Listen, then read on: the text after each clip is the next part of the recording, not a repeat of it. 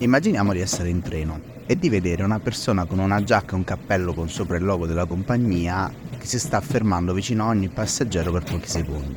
Impiegheremo pochissimo tempo a riconoscere in quella persona il capotreno e a capire che quello che sta facendo è verificare che tutti i passeggeri abbiano un biglietto. La nostra reazione a questo punto sarà probabilmente di prendere il biglietto e mostrarglielo, per poi tornare a fare quello che stavamo facendo prima. Immaginiamo sullo stesso treno di vedere in lontananza una persona incappucciata che si ferma vicino a tutti i passeggeri e chiede con una certa insistenza di consegnargli tutti gli oggetti preziosi in loro possesso. A questo punto avremo già capito che questa persona è un rapinatore e avremo già iniziato a valutare le possibili reazioni. Scappare, allertare il capotreno, chiamare la polizia. Spostiamoci ora su un altro treno. In lontananza vediamo passare il capotreno, iniziamo a preparare il biglietto e tuttavia notiamo che le persone sono impaurite e stanno consegnando al capotreno tutti gli oggetti preziosi in loro possesso. Probabilmente saremmo abbastanza spesati e non sapremmo bene cosa fare. La nostra mente impiegherebbe qualche secondo in più per capire come comportarsi in questa situazione.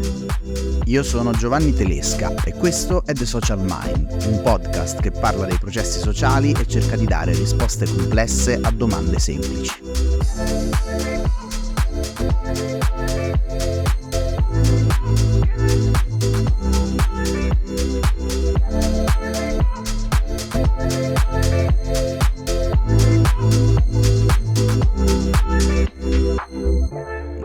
Primo e nel secondo esempio abbiamo messo in atto quelli che in psicologia sociale si chiamano schemi, un insieme di conoscenze, atteggiamenti ed emozioni che portano a mettere in atto un certo comportamento. E questi schemi vengono recuperati dalla nostra memoria ed attivati in un modo molto veloce, quasi automatico, senza che noi ce ne accorgiamo. In realtà quello che accade sotto la superficie è che la nostra mente elabora in modo continuo una grande quantità di informazioni che provengono dall'ambiente esterno. Queste informazioni sono catalogate in modo da rendere prevedibile il mondo attorno a noi. Ciò avviene sia per gli stimoli fisici che per quanto riguarda gli stimoli sociali. Ad esempio, se entriamo in un bagno pubblico, sappiamo esattamente cosa aspettarci, sappiamo come è strutturato e abbiamo un prototipo di questo ambiente. Probabilmente riusciremo a prevedere con una buona approssimazione rispetto alla realtà anche il grado di pulizia di questo bagno. Così, se vediamo un capotreno che si avvicina ad ogni passeggero mentre siamo su un treno, riusciamo a prevedere che probabilmente sta controllando i biglietti. Appunto, anche nel caso degli stimoli sociali ci creiamo dei prototipi delle persone attorno a noi, mettendo nella stessa categoria persone che hanno un'area più o meno familiare e creando un modello rappresentativo di questa categoria, nei nostri casi il capotreno e il rapinatore. Tanto che nel nostro terzo esempio, quello in cui il capotreno invece di chiedere i biglietti sta rapinando i passeggeri, abbiamo bisogno di un po' più di tempo per comprendere quello che sta succedendo. Questo molto probabilmente è dovuto al fatto che l'azione di rubare non fa parte del prototipo del capotreno e quindi la mente ha bisogno di più tempo per capire quale schema attivare e quale comportamento mettere in atto in risposta a questa situazione. Il motivo per cui ci creiamo categorie, prototipi e schemi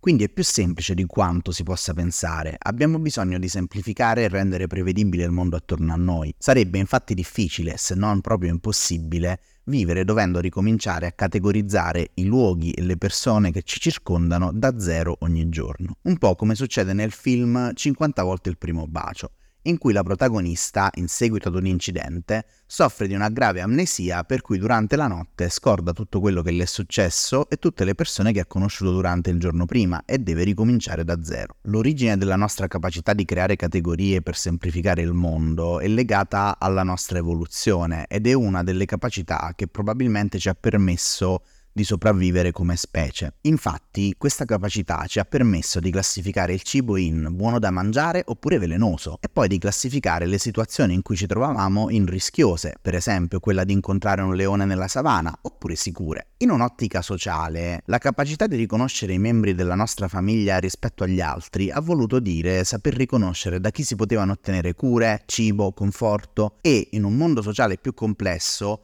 Questa capacità ci ha permesso di distinguere le persone che fanno parte del nostro gruppo, per esempio la nostra tribù, da persone che fanno parte di tribù nemiche e quindi da evitare e così via. È importante sottolineare come le categorie e gli schemi possono essere formati tramite l'esperienza diretta, ma in molti casi sono trasmessi socialmente. Detto in modo più semplice, ci vengono passati dalle persone a noi vicine. Infatti, se pensiamo agli esempi che abbiamo fatto all'inizio della puntata, mentre è molto probabile che abbiamo incontrato un capotreno e che esso ci abbia chiesto il biglietto, è molto meno probabile essere stati rapinati. Eppure, attraverso l'esperienza di altri, come il racconto di un nostro conoscente malcapitato, abbiamo acquisito sia un'immagine prototipica del rapinatore, una persona incappucciata che minaccia i passanti, sia gli schemi e i comportamenti da mettere in atto in risposta a tale stimolo, come scappare oppure chiamare la polizia. Chiaramente va detto che le categorie non sono fisse, ma possono anche cambiare, anche se, vista la loro funzione di dare ordine al mondo sociale, un mondo che sarebbe molto complesso da interpretare altrimenti, esse sono molto resistenti al cambiamento, anche perché la nostra mente cerca sempre di trovare delle prove che le rendano valide tanto che se ci dovesse capitare una situazione in cui il capotreno, invece di chiederci il biglietto, tentasse davvero di rapinarci, questo non avrebbe l'effetto di farci pensare che tutti i capitreno siano dei rapinatori. Come cambierebbe allora la nostra categoria di capotreno? Probabilmente la nostra mente creerebbe una sottocategoria che tenga conto anche della possibilità che alcuni capitreno potrebbero rapinare i passeggeri, a cui associare uno schema di risposta adeguato. La creazione di categorie avviene anche nel caso di gruppi sociali più vasti, come gli italiani,